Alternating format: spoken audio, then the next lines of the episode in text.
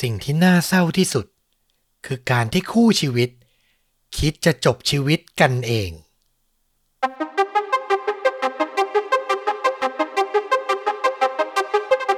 สวัสดีครับ สวัสดีครับ เรื่องจริงยิ่งกว่าหนังพอดแคสต์จากช่องชนดูดะอยู่กับต้อมครับ แล้วก็ฟลุกครับ กับเรื่องจริงสุดเข้มข้นจนถูกนำไปสร้างเป็นภาพยนตร์วันนี้ขออนุญาตบอกระดับความรุนแรงของเรื่องราวก่อนเลย ผมให้ไว้ที่ประมาณ4เต็ม5นะอือหือคุณหลังๆนี่คุณมาสี่บ่อยเหมือนกันนะสี่กว่าสี่ประจำเลยนะ คือมันเป็นเรื่องราวที่มีความโหดร้ายแล้วมันก็มีความน่าสนใจมีข้อคิดเตือนใจอยู่ เหมือนเดิมแหละก็เลยอยากจะนำมาถ่ายทอด แต่ก็ต้องเตือนไว้ก่อนอะเหมือนทุกครั้งว่าใครที่ไม่พร้อมก็ข้ามไปได้นะครับ แม้จะมีคุณผู้ฟังหลายท่านบอกว่า ถ้าข้ามทุกเรื่องที่คุณฟลุกคุณต้องบอกให้ข้ามเนี่ย อาจจะได้ฟังไม่ถึงครึ่งของช่องนี้นะ เพราะว่าเราเตือนเยอะไง แต่ก็ต้องเตือนไว้อะใครไม่พร้อมก็ไม่อยากให้รับฟัง และคราวเนี้ยมันเป็นเรื่องราวความโหดร้ายในครอบครัวด้วย ผมก็เลยยิ่งจะต้องเตือนไว้เยอะๆหน่อย จะเข้มข้นแค่ไหนก็เดี๋ยวไปฟังกัน แต่ขออนุญาต เตือนครั้งสุดท้าย ใครที่ยังไม่ได้ร่วมสนุก ชิงหมอนน้องหัวเขียวจากช่องชนดูดะสิบรางวัลนะครับ ก็คือโลโก้ช่องของเรานี่แหละ ไปทำเป็นหมอนน่ารักน่าชังมาแจกกันนะครับ เข้าไปร่วมสนุกในกิจกรรมได้ ทาง Facebook ชวนดูดะเสิร์ชหาได้เลยนะครับผมกติกาทั้งหมดอธิบายไว้เรียบร้อยแล้ว ตอนนี้มีผู้ร่วมสนุกเนี่ยร้อยกว่าท่านแล้วแต่ยังทันนะ หมดเขตวันเสาร์นะครับ ประกาศผลผู้โชคดีวันอาทิตย์ มาลองเล่นกันดู ก็แนะนำเนาะใครจะร่วมสนุกกับเราก็อ่านกติกาให้ชัดเจนนะ เรายึดตามนั้นจะได้แฟร์กับทุกคนเนาะถูกต้องเลยให้คอมเมนต์ใต้โพสต์ไหนก็ไปให้ถูกแล้วกันอย่าส่งเป็น direct message มานะ อันนั้นไม่นับนะ อันนี้เตือนไว้ก่อนนะครับ อ่านกติกาให้ละเอียดให้เข้าใจแล้วก็มาลุ้นกัน ว่าใครจะเป็นผู้โชคดี เอาละขออนุญาตเข้าสู่เรื่องราวครับ พาฟลุกกับคุณผู้ฟัง ย้อนกลับไปในคืนวันที่ 23 กรกฎาคม ปี 2013 ที่ย่านเดวิสเคานตี้ รัฐยูทาห์สหรัฐอเมริกา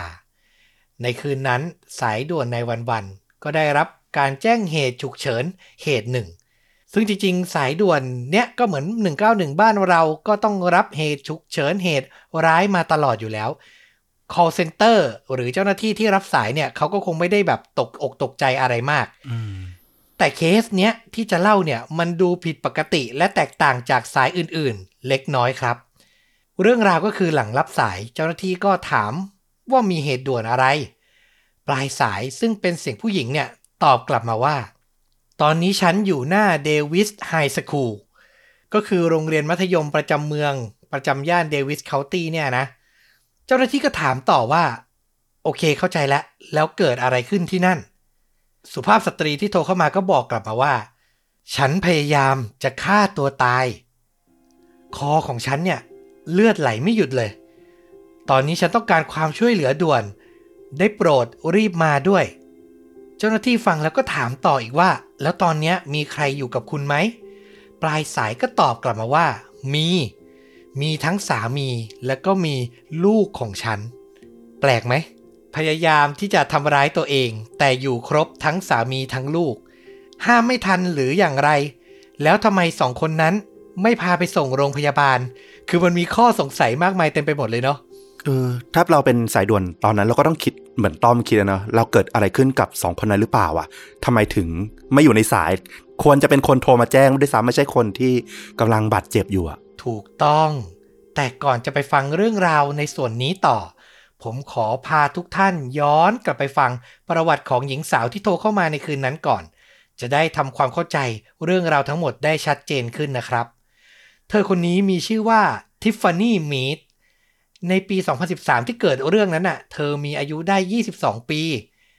แล้วก็มีสามีเป็นชายหนุ่มวัย 25 ปี ที่มีชื่อว่าคริสโตเฟอร์เอิร์ธแมนสามีคนนี้ก็คือคนที่อยู่ในที่เกิดเหตุกับเธอนี่แหละนะ ทั้งสองคนเนี่ย เจอกันในโลกออนไลน์ครับ ตั้งแต่ปี 2008 แล้วทิฟฟานี่เนี่ย ตกหลุมรักชายหนุ่มอย่างคริสโตเฟอร์ตั้งแต่ครั้งแรก ที่ได้เห็นรูปภาพโปรไฟล์เลย คือรู้สึกว่าชายหนุ่มคนนี้เหมือนแบบมีความน่ารักมีเสน่ห์อยู่ ต้องบอกว่าตอนนั้นน่ะทิฟฟานี่อายุแค่ 17 ปีเท่านั้นเองนะ ยังเรียน high school อยู่เลย ส่วนคริสโตเฟอร์เนี่ย ตอนนั้นก็อายุประมาณ 20 แล้วก็ทำงานเป็นทหารรับใช้ชาติอยู่ในกองทัพ คือทั้งสองคนน่ะก็มีโอกาสนัดเจอกันแหละ แต่ก็ไม่ได้ใช้เวลาร่วมกันบ่อยนัก เพราะคนหนึงก็เป็นนักเรียนคนหนึงประจำการอยู่ แต่เชื่อไหมว่าทั้งสองคนเนี่ยพูดคุยออกเดทกันเนี่ยเพียง 6 สัปดาห์ ก็ตัดสินใจว่าจะใช้ชีวิตร่วมกันครับ อืม คือตามประษาวัยรุ่นนะเนาะความรักมันแน่นอกอะ่ะ ต่อมาทั้งสองคนก็พัฒนาความสัมพันธ์นะ จนมีลูกด้วยกันถึงสองคน เป็นลูกชายทั้งคู่เลย คนโตเนี่ยชื่อว่าน้องไวแอดเกิดในปี 2009 ส่วนคนเล็กเนี่ยชื่อว่าน้องโนอา ลืมตาดูโลกในปี 2011 แต่หลังจากอยู่ด้วยกันอย่างมีความสุข มีลูกสองคน สร้างครอบครัวเล็กๆ ของตัวเอง มาได้สักระยะหนึ่งเนี่ย อยู่ดีๆ จุดเปลี่ยนของชีวิตคู่ของทิฟฟานี่ก็มาถึงครับ เพราะว่าสามีของเธออย่างคริสโตเฟอร์เนี่ย ได้รับคำสั่งจากกองทัพ ให้ไปประจำการ ที่ประเทศอิรักอืมคือเราอะเคยได้ยินข่าว เคยชมภาพยนตร์ เห็นมาเยอะแล้วนะ ว่าไอการทำสงคราม การไปประจำการที่ประเทศที่มีความโหดร้ายแบบเนี้ย มันทำให้เหล่าทหารหนุ่มอะซึ่งจริงๆ ก็ต้องบอกว่าประสบการณ์ชีวิตน้อยเนอะอายุ 20 กว่าๆอย่างเงี้ยพวกเขาไปเจอสิ่งที่มันเลวร้ายอะไปเจอความจริงที่มันโหดร้ายมากๆ เนี่ย มันก็เกิด การกระทบกระเทือนจิตใจเป็นอย่างมาก ก็คือมีอาการมีความผิดปกติทางจิตหลังการกลับมาจากการรบอะเนาะคริสโตเฟอร์เนี่ยพอกลับมาอยู่ที่บ้าน เปลี่ยนไปเป็นคนละคนเลยครับ อารมณ์เขาขึ้นขึ้นลงลงโมโหร้าย ภรรยาพูดอะไรนิดอะไรหน่อยก็โกรธ และคิดดูภรรยาแค่เลี้ยงลูกน้อยสองคนเนี่ยก็เหนื่อยอยู่แล้วนะ มาเจอสามีแบบนี้ก็ยิ่งเครียดไปใหญ่ นอกจากนี้ จากการทะเลาะตะโกนด่าทอกัน มันก็พัฒนาจนมีการใช้กำลังในครอบครัว เข้ามาเกี่ยวข้องอืมสุดท้ายปลายปี 2012 ทิฟฟานี่ก็เลยตัดสินใจได้ว่าทนไม่ไหวแล้ว อยากจะเลิกและ อยู่กับผู้ชายคนนี้ไม่ไหว เธอก็หอบข้าวของหอบลูกน้อยทั้งสองคน หนีออกไปจากชีวิตของคริสโตเฟอร์เลยครับ ไปอาศัยอยู่กับคุณพ่อและคุณแม่ก่อน ตั้งหลักก่อน จากนั้นเธอก็ยื่นเรื่องขอฟ้องหย่า พอเข้าปี 2013 เหมือนจะเลิกรากันขาดแล้วนะ ทิฟฟานี่ก็ move on เลย เริ่มต้นชีวิตใหม่ อย่างที่บอกคือเธอเด็กมากอายุ 22 เท่านั้นเอง ยังมีอนาคตอีกไกลเลย ไม่ควรจะต้องมาจมดิ่งกับอะไรที่มันแย่ๆแบบนี้ เธอก็เริ่มต้นหางานทำเริ่มเปิดใจ กับความรักครั้งใหม่ แล้วก็ใช้เวลาว่างในช่วงค่ำช่วงเย็นเนี่ยเรียนที่วิทยาลัยไปด้วย คือเหมือนชีวิตเนี่ยต้องกลับมาดีให้ได้อะมีลูกน้อยที่ต้องดูแลตั้งสองคน แต่ปัญหาก็คือฝ่ายหญิงอะเริ่มต้นชีวิตใหม่ไปแล้ว แต่ฝ่ายชายยังไม่ยอมจบครับคริสโตเฟอร์พยายามหาทางที่จะกลับมาคืนดีกับทิฟฟานี่ตลอด พยายามโทรศัพท์มาง้อมาหาที่บ้านพ่อและแม่ พูดคุยกัน แต่ทำอย่างไรก็ไม่ประสบความสำเร็จ ทิฟฟานี่ก็ใจแข็งไม่อยากกลับไปอยู่ในสถานการณ์ชีวิตคู่ที่มันเลวร้ายอย่างนั้นนะ แล้วเวลามันก็ผ่านมาถึง คืนวันที่ 23 กรกฎาคม ปี 2013 อย่างที่เราเกริ่นไป คืนนั้นเนี่ยคริสโตเฟอร์โทรหาทิฟฟานี่ขอนัดเจอ โดยอ้างว่าอยากจะเอาเช็คเงินค่าเลี้ยงดูลูกเนี่ยมาให้ คือข้อมูลก็ไม่แน่ชัดนะว่าเขาส่งทุกเดือนไหม หรือนานๆจะให้ที อันนี้ไม่แน่ใจ แต่วันนั้นน่ะ บอกเลยว่า เนี่ย เดี๋ยวเอาเช็คมาให้ มาเจอกันหน่อยสิ ทิฟฟานี่ขอร้องนะ เธอมาเพียงคนเดียวนะ อันนี้คือคำขอของคริสโตเฟอร์นะ ทิฟฟานี่ก็เอ๊ะนิดนึง อย่างที่บอกเธอผ่านประสบการณ์เลวร้าย ถูกใช้กำลังทำร้ายร่างกายมา คือในใจเธอก็กลัวแหละ แต่จะชวนใครไปก็ไม่มี สุดท้ายอยากจะอุ่นใจ หรืออยากจะให้พ่อเนี่ยเห็นลูกแล้วอาจจะอารมณ์เย็นลงหรือไม่อย่างไรไม่ทราบได้ ทิฟฟานี่ก็ตอบตกลงที่จะไปพบกับคริสโตเฟอร์ครับ โดยการพาลูกชายคนเล็กวัยสองขวบอย่างโนอาเนี่ยไปด้วย ติดรถไป ขับรถไปสถานที่นัดพบไปเจอกับอดีตสามี แล้วเรื่องราวการโทรหาสายด่วนในวันๆก็เกิดขึ้นหลังจากนั้น คืออย่างที่ทิฟฟานี่บอกว่าเธอพยายามฆ่าตัวตาย แต่สุดท้ายก็โทรไปขอความช่วยเหลือ จากนั้นเจ้าหน้าที่พอส่งกำลังตำรวจมาถึง ก็ไม่กี่นาทีนะ หลังจากที่โทรศัพท์ไป พวกเขาเนี่ยก็มาเจอทิฟฟานี่ในสภาพตัวสั่น และดูหวาดกลัวมาก เธอเนี่ยนั่งพิงรถเก๋งส่วนตัวของตัวเอง โดยมีสามีอะอยู่ข้างๆ อยู่หน้าโรงเรียนหน้าไฮสคูลอย่างที่บอกอะเนาะ ส่วนโนอาลูกชายวัยสองขวบเนี่ยนอนอยู่บนเบาะด้านหลังรถอยู่ในรถนะครับ ถึงตอนนั้นหน่วยแพทย์ก็เห็นอาการเธอแล้วอะทั้งตัวสั่นทั้งมีบาดแผลที่ลำคอ ก็รีบทำการปฐมพยาบาลอย่างเร่งด่วน ส่วนเจ้าหน้าที่อีกส่วนหนึ่งก็พยายามสำรวจที่เกิดเหตุสำรวจดูรอบๆรถ แล้วสุดท้ายพวกเขา ก็ไปเจอว่ามันมีรอยโลหิตเนี่ย ปื้อนอยู่บริเวณประตูด้านนอกตัวรถอะ อืม เขาก็สงสัยแล้ว เอ๊ะทำไมมันมาเปื้อนแถวนี้ ขณะที่เจ้าหน้าที่กำลังพยายามจะสำรวจด้านในรถต่อ อยู่ดีๆ เด็กน้อยอย่างน้องโนอา ก็ร้องไห้ออกมาเสียงดังเลยครับ คือไม่รู้ว่าเขาเพิ่งตื่น หรือว่าเห็นเจ้าหน้าที่อะมาล้อมรอบรถเยอะๆ แล้วตกใจหรือเปล่าก็ไม่ทราบได้ แต่พอเด็กร้องอะเจ้าหน้าที่ก็เลยหยุดการสอบสวนชั่วคราว ก็เปิดประตูด้านหลัง แล้วก็อุ้มเอาโนอาขึ้นมาปลอบ ฉับพลัน วินาทีนั้นเอง ที่ความจริงของเรื่องราวทั้งหมดอะกลับปรากฏขึ้นอย่างไม่คาดคิด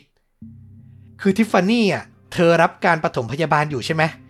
แล้วพอเธอเหลือบไปเห็นเจ้าหน้าที่อุ้มลูกขึ้นมา เหมือนเธอตกใจคิดว่าเจ้าหน้าที่อะ จะส่งตัวลูกอะ ไปให้อดีตสามีอย่างคริสโตเฟอร์อะปลอบต่ออะไรอย่างเงี้ย นึกว่าตำรวจอะจะส่งลูกให้พ่ออืมอยู่ดีๆ เธอก็เลยตะโกนขึ้นมาว่า อย่าให้เขาเอาลูกฉันไป เขาเป็นคนทำเรื่องทั้งหมดนี้ไม่ใช่ฉันอื้อหือโป๊ะแตกเลย ทุกคนอึ้งครับ หลังจากประโยคนั้นที่ทิฟฟานี่พูดออกมา เธอก็ได้รับการส่งตัวไปเข้ารับการผ่าตัดที่โรงพยาบาล จนสุดท้ายอาการก็ปลอดภัยครับ ต่อมาเธอก็ยอมบอกเล่ารายละเอียดทั้งหมดให้เจ้าหน้าที่ฟัง และต่อไปนี้คือเรื่องจริงที่เกิดขึ้นทั้งหมด ผมย้ำอีกทีความรุนแรงระดับ 4 เต็ม 5 ไม่เหมาะกับคนที่จิตใจอาจจะอ่อนไหวและยังไม่พร้อมนะครับ เรื่องมันเริ่มจากทิฟฟานี่ขับรถมาที่จุดนัดพบกับคริสโตเฟอร์ เป็นลานจอดรถ แถวแถวสวนสาธารณะแห่งหนึ่ง พอเธอมาถึงอะก็เปิดประตูลงจากรถมา แล้วเธอก็เดินอ้อมจากบริเวณฝั่งคนขับอะ มาหยุดยืนรออดีตสามีที่ด้านหลังรถ ไม่นานนะ คริสโตเฟอร์ก็ปรากฏตัว นึกภาพ ทิฟฟานี่ยืนพิงด้านหลังรถ แล้วด้านหน้าเธอเนี่ยก็คือเธอเห็นแล้วว่าสามีเธอเดินเข้ามา หาเธอ ช้าช้าช้าช้าๆสิ่งที่มันผิดปกติคือสายตาครับ มันไม่ใช่สายตาแห่งความคิดถึง ไม่ใช่สายตาของคนที่อยากจะง้อขอคืนดี แต่มันเป็นสายตาเย็นชาเป็นสายตาของคนอาฆาตแค้นอะอืมอันนี้คือสิ่งที่ทิฟฟานี่อะรู้สึกนะ เธอบอกว่าแค่มองหน้าอดีตสามีอะก็รู้เลยว่าเขาอะไม่ได้มาดีแน่ๆสายตาคู่นั้นอะมันทำให้เธออะเย็นเยือกไปทั้งตัวเลยอะคริสโตเฟอร์ เดินก้าวเข้ามาใกล้ทิฟฟานี่ช้าๆ ส่วนตัวเธออะก็เริ่มกลัว แล้วเหมือนก้าวถอยหลังอะหนีไป ทีละก้าวทีละก้าวช้าๆ เช่นกันนะ คือจะให้เธอตั้งสติแล้ววิ่งหนีไปเลยอะ่ะ จริง ๆอะเธอทำได้ แต่ที่เธอไม่ทำเพราะว่าโนอาลูกน้อยอะอยู่หลังรถไงอืมคือเธอหนีไปจากตรงนี้ คนเดียวไม่ได้อะ จนสุดท้ายคริสโตเฟอร์ ก็เดินมาถึงตัวทิฟฟานี่ เขาใช้แขนทั้งสองข้าง โอบกอดรอบตัวเธอ รัดอย่างแรงอะ มันแรงเกินกว่าที่จะเป็นเพียงการกอดทักทายกัน จากนั้นทิฟฟานี่ก็พยายามใจเย็น เธอเอ่ยปากบอกอดีตสามีด้วยเสียงอันสันเทาว่า โนอาอยู่ที่นี่ด้วยนะ คือลูกอะอยู่หลังรถนะอืมถ้าคุณคิดจะทำอะไรฉัน ก็ให้นึกถึงลูกน้อยที่อาจจะกำลังจ้องมองเราอยู่ด้วย คือเห็นแก่ลูกด้วยอะ่ะโอ้โหแต่ประโยคนี้ฟังดูมันรู้เลยนะว่าก่อนหน้านี้อะระหว่างที่มีเรื่องราวยังไม่ได้หย่าร้างกันอะ เธอต้องเจอมันหนักมาก ๆเลยเนาะอืมคือเธอรู้แค่เพียงสบตาว่าวันเนี้ย เธอจะต้องโดนทำอะไรแน่ๆนึกออกใช่ไหมแต่ที่น่าเศร้าคือสุดท้ายอะคำพูดเหล่านั้น มันไม่มีความหมายกับคริสโตเฟอร์แต่อย่างใดครับ หลังคลายกอดจากอดีตภรรยา คริสโตเฟอร์ก็ใช้กำลังที่มี จับศีรษะของเธอ กระแทกเข้ากับประตูรถอืมทิฟฟานี่มึนงง ตกใจ เธอทำอะไรไม่ถูกเลย คริสโตเฟอร์ก็ไม่รอช้า ใช้มือซ้ายของเขา เอื้อมไปปิดปากภรรยา ส่วนมือขวา หลวงเอามีดที่เตรียมไว้ออกมาจากกระเป๋ากางเกง จากนั้นเขาหันมามองสบตาอดีตภรรยาเป็นครั้งสุดท้าย คิดภาพนะคือตัวชิดกันมากหน้าแทบจะแนบกันแล้วอะสบตากัน จากนั้นคริสโตเฟอร์ก็ค่อยๆ ใช้มีด ปาดเข้าไปที่คอของทิฟฟานี่ เธอดิ้นทุรนทุรายด้วยความเจ็บปวด แต่คริสโตเฟอร์ไม่สนใจเขายื่นหน้าเข้าไปใกล้ใบหูของเธอ ก่อนจะกระซิบว่าชิไม่เอา อย่าร้องทำใจดีๆไว้อืมทิฟฟานี่พยายามจะยกมือขวาของตัวเองขึ้นมา ปัดป้องต่อสู้ แต่ก็ถูกผู้ที่เป็นอดีตสามี แล้วก็เป็นอดีตทหารเนี่ย จับล็อกมือไว้ได้อย่างง่ายดายคริสโตเฟอร์จ้องมองภรรยาอยู่อย่างนั้น ด้วยความโหดเหี้ยม ดูอยู่อย่างนั้นน่ะ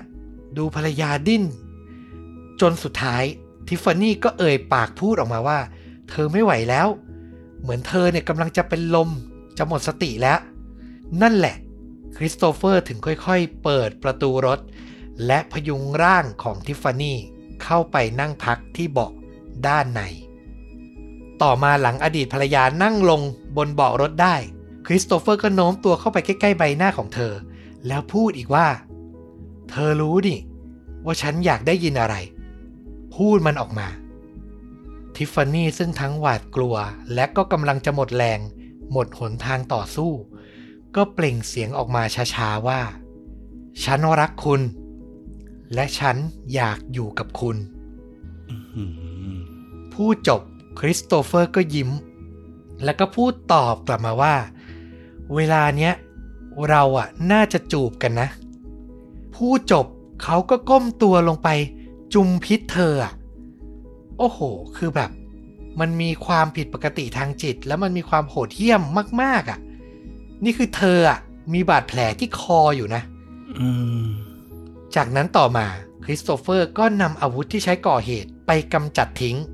ก่อนจะเดินกลับมาขึ้นรถในที่นั่งผู้โดยสาร แล้วก็บังคับให้ภรรยาขับรถออกมาจากสวนสาธารณะ มือข้างหนึ่งของทิฟฟานี่จับพวงมาลัย ส่วนอีกมือต้องกดคอตัวเองไว้เพื่อห้ามเลือดอะขับไปทุลักทุเลอย่างนั้น จนกระทั่งถึงบริเวณหน้าไฮสคูลประจำเมือง นั่นแหละคริสโตเฟอร์ถึงอนุญาตให้เธอจอด แล้วก็ให้เธอโทรศัพท์แจ้งนายวันวันๆโดยสั่งให้เธอพูดว่าทั้งหมดเนี้ยเป็นฝีมือที่เธอทำด้วยตัวเอง ผมขอกลับมาถึงจุดที่หลังจากทิฟฟานี่ตะโกนบอกเจ้าหน้าที่แล้วนะ ว่า อย่าส่งลูกให้ผู้ชายคนนี้ เพราะทั้งหมดเป็นฝีมือของคริสโตเฟอร์ พอทิฟฟานี่ตะโกนบอกไปอย่างนั้น ในตอนนั้นเขาก็ถูกจับกลุ่มทันทีครับ แต่ด้วยความที่เขาเป็นอดีตทหารน่ะการนำอาวุธไปทิ้ง การทำลายหลักฐาน มันมีความแนบเนียนมากๆ คือเขารู้ว่าต้องทำอย่างไรอะ จ้าหน้าที่อะพยายามหาอาวุธที่ใช้ก่อเหตุ เท่าไหร่ก็หาไม่เจอ จะเค้นให้คริสโตเฟอร์สารภาพ เขาก็ไม่ยอมรับ ยืนกระต่ายขาเดียวอ้างแต่ว่าทิฟฟานี่เนี่ยทำทั้งหมดด้วยตัวเองจริง ๆ พวกคุณไปดูสิ เธอเคยมีประวัติพยายามฆ่าตัวตายมาก่อนหน้านี้แล้วด้วยนะ ทุกวันนี้เธอยังป่วยเป็นโรคซึมเศร้า แล้วก็ยังต้องกินยาอยู่เลย นี่คือสิ่งที่คริสโตเฟอร์ให้การกับเจ้าหน้าที่ไป สุดท้ายเจ้าหน้าที่ก็เลยไม่สามารถเค้นคำสารภาพจากเขาได้ แต่ต้องบอกว่าระหว่างการต่อสู้คดีในชั้นศาลน่ะ เขาก็ถูกคุมขังอยู่ในเรือนจำตลอดนะ เวลามันผ่านไป 6 เดือนเต็มๆ ที่เจ้าหน้าที่ไม่รู้จะหาวิธีมาจัดการคริสโตเฟอร์อย่างไร จนในที่สุด พวกเขาก็ได้รับเบาะแสสำคัญ จากอดีตนักโทษคนหนึ่ง ซึ่งเคยอยู่ในเรือนจำเดียวกับที่คริสโตเฟอร์อยู่ตอนนี้อะพ้นโทษออกมา นักโทษคนนี้อ้างว่าเคยถูกคริสโตเฟอร์ ว่าจ้างให้ไปลอบสังหารทิฟฟานี่มาก่อนอื้อหือแต่แน่นอนนะว่ามันเป็นคำให้การของอดีตนักโทษ เจ้าหน้าที่ก็ยังไม่เชื่อร้อยเปอร์เซ็นต์หรอก แต่ถ้ามันเป็นเรื่องจริงอะเรื่องเนี้ยอาจจะใช้เป็นหลักฐานสำคัญในการเอาผิดคริสโตเฟอร์ได้ เจ้าหน้าที่ก็เลยขอความร่วมมืออดีตนักโทษคนนี้ให้ติดเครื่องบันทึกเสียง แล้วทำทีเข้าไปเยี่ยมคริสโตเฟอร์ แล้วเนียนพูดคุยเรื่องจ้างวานเนี้ยกับเขาอีกครั้งหนึ่งอดีตนักโทษคนเนี้ยก็พยายามจะเนียนพูดนะ ในเรือนจำอะ เจ้าหน้าที่สามารถติดตามดักฟังแอบฟังได้ง่ายมากๆ สายทุกสายสามารถฟังได้หมด ก็เลยเหมือนแบบต้องเนียนพูดเป็นโค้ดอะพูดตรงๆไม่ได้ อดีตนักโทษคนนี้ก็พยายามจะพูดแบบ เรื่องนั้นน่ะจำได้ไหมที่นายเคยมา ให้ฉันทำอะนายยังสนใจมันอยู่ไหมอะไรประมาณเนี้ยคือหวังจะให้คริสโตเฟอร์อะหลุดปากพูดว่าตัวเองอะ เคยพยายามจ้างวาน รอบสังหารอดีตภรรยามาก่อนอืมแต่เหมือนคริสโตเฟอร์อะจะจับพิรุษได้ คือเขาเป็นอดีตทหารนะเนาะเรื่องแบบนี้ก็มักจะมีเซนส์คือเขาว่าเหมือนสงสัยอะไรในตัวอดีตนักโทษ อดีตเพื่อนคนนี้ก็เลยไม่เผยไตออกมา สุดท้าย เจ้าหน้าที่ก็เลยคว้าน้ำเหลวกับปฏิบัติการในครั้งนี้ครับ นี่คือ 6 เดือนกว่าๆแล้วนะ สุดท้ายก็ยังไม่ได้อะไรเพิ่มเติม แต่ได้เบาะแสมาขนาดนี้แล้วอะเจ้าหน้าที่ก็เลยสู้ต่อพยายามหาข้อมูลในเรือนจำต่อ คือเขาเชื่อว่าถ้าคริสโตเฟอร์เคยคุยกับอดีตนักโทษคนนี้จริง แล้วมันไม่สำเร็จ เขาอาจจะไปคุยกับนักโทษคนอื่นๆ อีกก็ได้อะและสุดท้าย เจ้าหน้าที่ก็เจอแจ็คพอตครับ มีนักโทษที่ปัจจุบันนี้ยังไม่พ้นโทษเลย ยังอยู่ในเรือนจำอยู่เนี่ย มาให้ปากคำว่าคริสโตเฟอร์เคยมาคุย มาขอความช่วยเหลือเขา ให้เขาอะหาคนที่อยู่นอกเรือนจำไปสังหารภรรยาให้ทีคิดดูขนาดอยู่ในเรือนจำสู้คดีที่ตัวเองทำอยู่ ยังพยายามจะทำร้ายภรรยาอยู่เลยอะอืม โอ้โห จิตใจทำด้วยอะไร คือยังไงก็ไม่หยุดอะจนกว่าภรรยาจะตายซะก่อน และครั้งนี้ต้องบอกว่าตำรวจอะไม่ยอมพลาดเป็นครั้งที่สอง พวกเขาตระเตรียมการให้รัดกุมมากยิ่งขึ้น ด้วยการให้ตำรวจนอกเครื่องแบบคนหนึ่งเนี่ย ปลอมตัวเป็นมือปืนทำทีเข้าไปเยี่ยมคริสโตเฟอร์กับเพื่อนนักโทษเนี่ยใกล้ ๆ กัน คือคุยกับเพื่อนนักโทษก่อน แล้วเพื่อนนักโทษก็ไปบอกคริสโตเฟอร์ก่อนว่าเนี่ย หามาได้แล้วนะ นายลองไปคุยดู อย่างที่เราเล่าไปคือการพูดคุยอะมันต้องแนบเนียนมาก มันไม่สามารถพูดประโยคที่แบบตรงๆได้ว่าจะจ้างวานไปทำอะไร มันก็จะใช้การพูดแบบส่งซิกกันอะต้องบอกว่าเรื่องราวทั้งหมดเนี้ยมันถูกนำไปเป็นสารคดีแล้วมีฟุตเตจจริง เดี๋ยวผมจะแปะลิงก์ไว้ที่ท็อปคอมเมนต์ใน YouTube นะ ตำรวจนอกเครื่องแบบที่ปลอมเป็นมือปืนอะ เขามีวัฒนศิลป์อะ เขาใช้การ อ้อม การพูดอ้อมๆ แนบเนียนได้เก่งมาก ก็พยายามพูดให้คริสโตเฟอร์เชื่อว่า เขาเนี่ย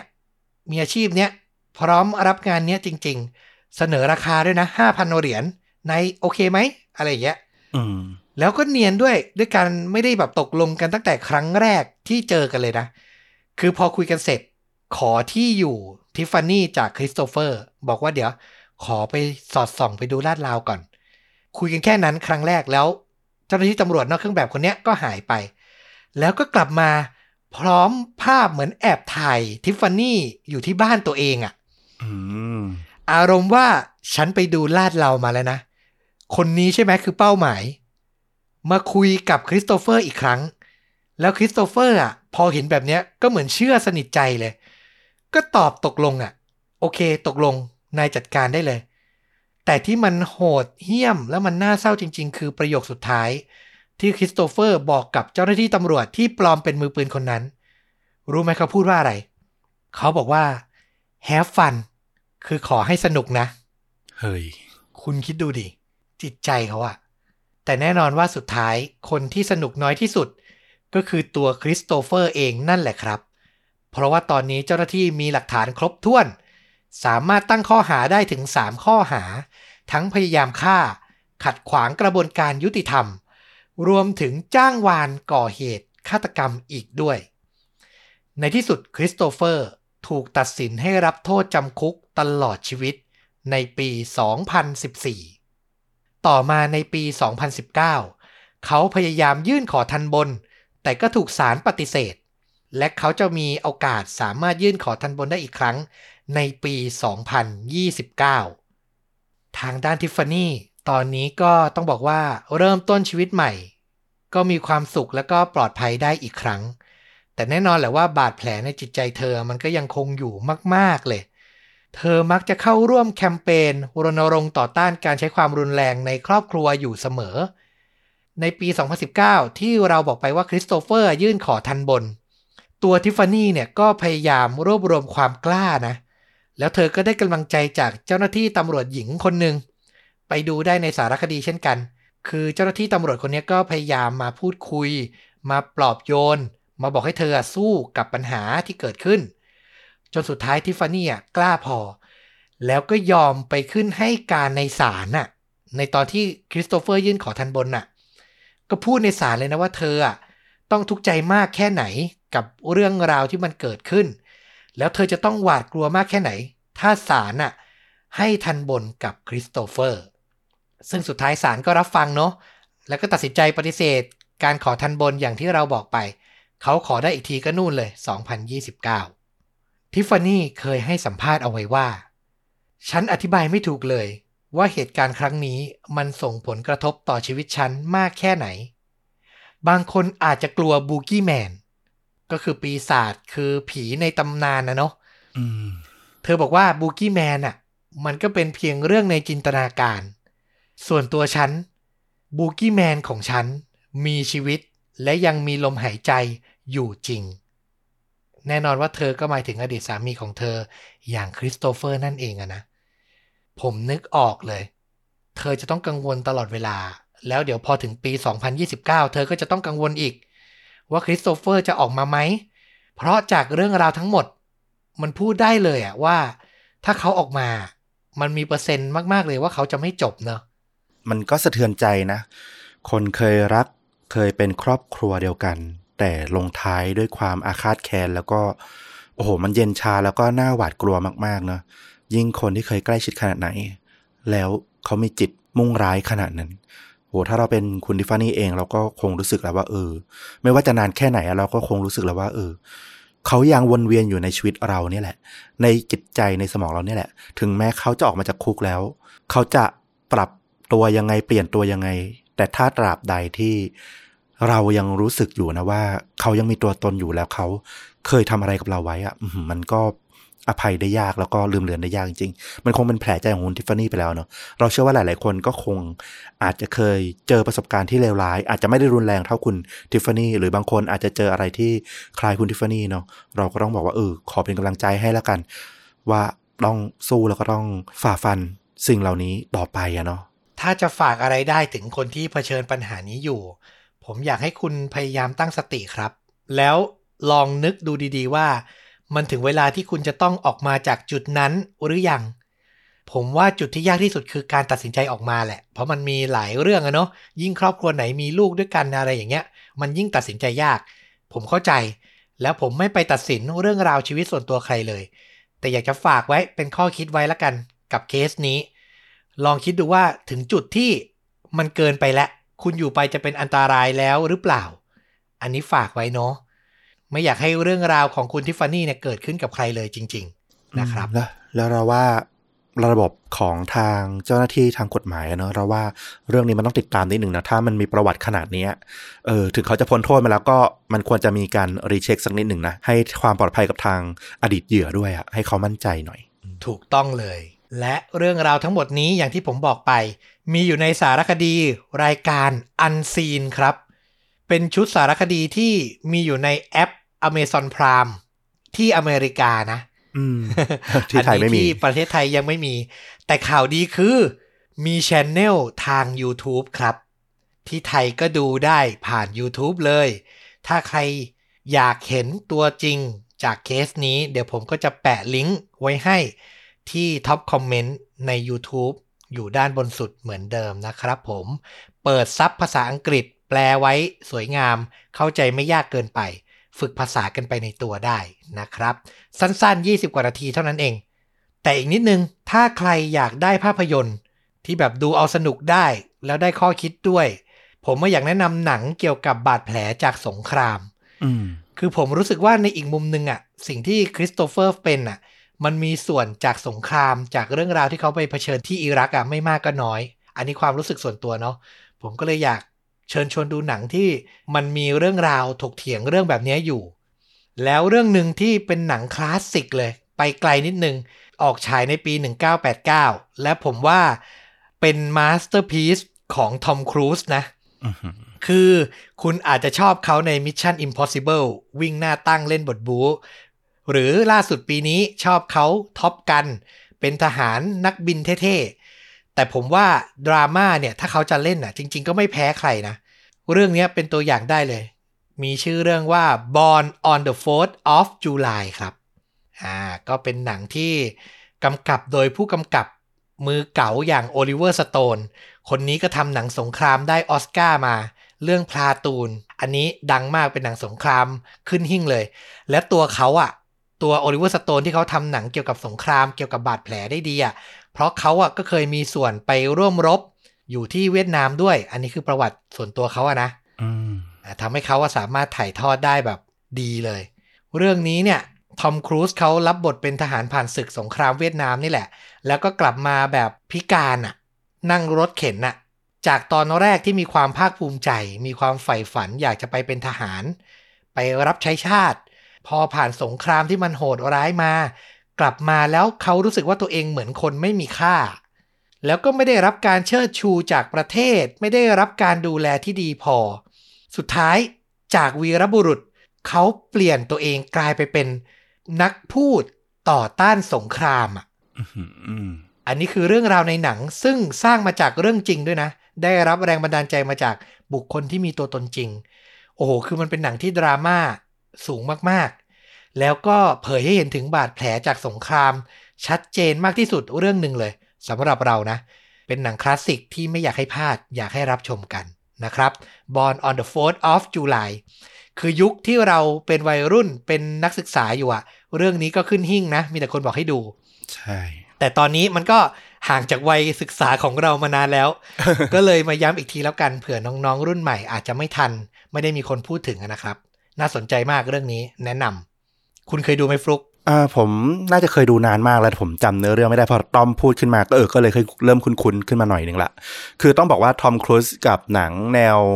ดราม่าการเมืองอะ มันจะมีอยู่ช่วงหนึ่งเท่านั้นเองที่เขาเล่นอะ หลังๆ ก็จะมาเล่นบล็อกบัสเตอร์ซะส่วนใหญ่เนอะเออใครไปดูช่วงผลงานช่วงนั้นนะเราว่ามีหลายเรื่องเลยทีเดียวที่ทอมครูซเขาโดดเด่นแล้วก็ทำได้ดีมากๆนะ ในเวทีล่ารางวัลด้วยเช่นกัน เออ ไปติดตามได้ เอาละและนี่ก็คือเรื่องจริงยิ่งกว่าหนังใน episode นี้ครับ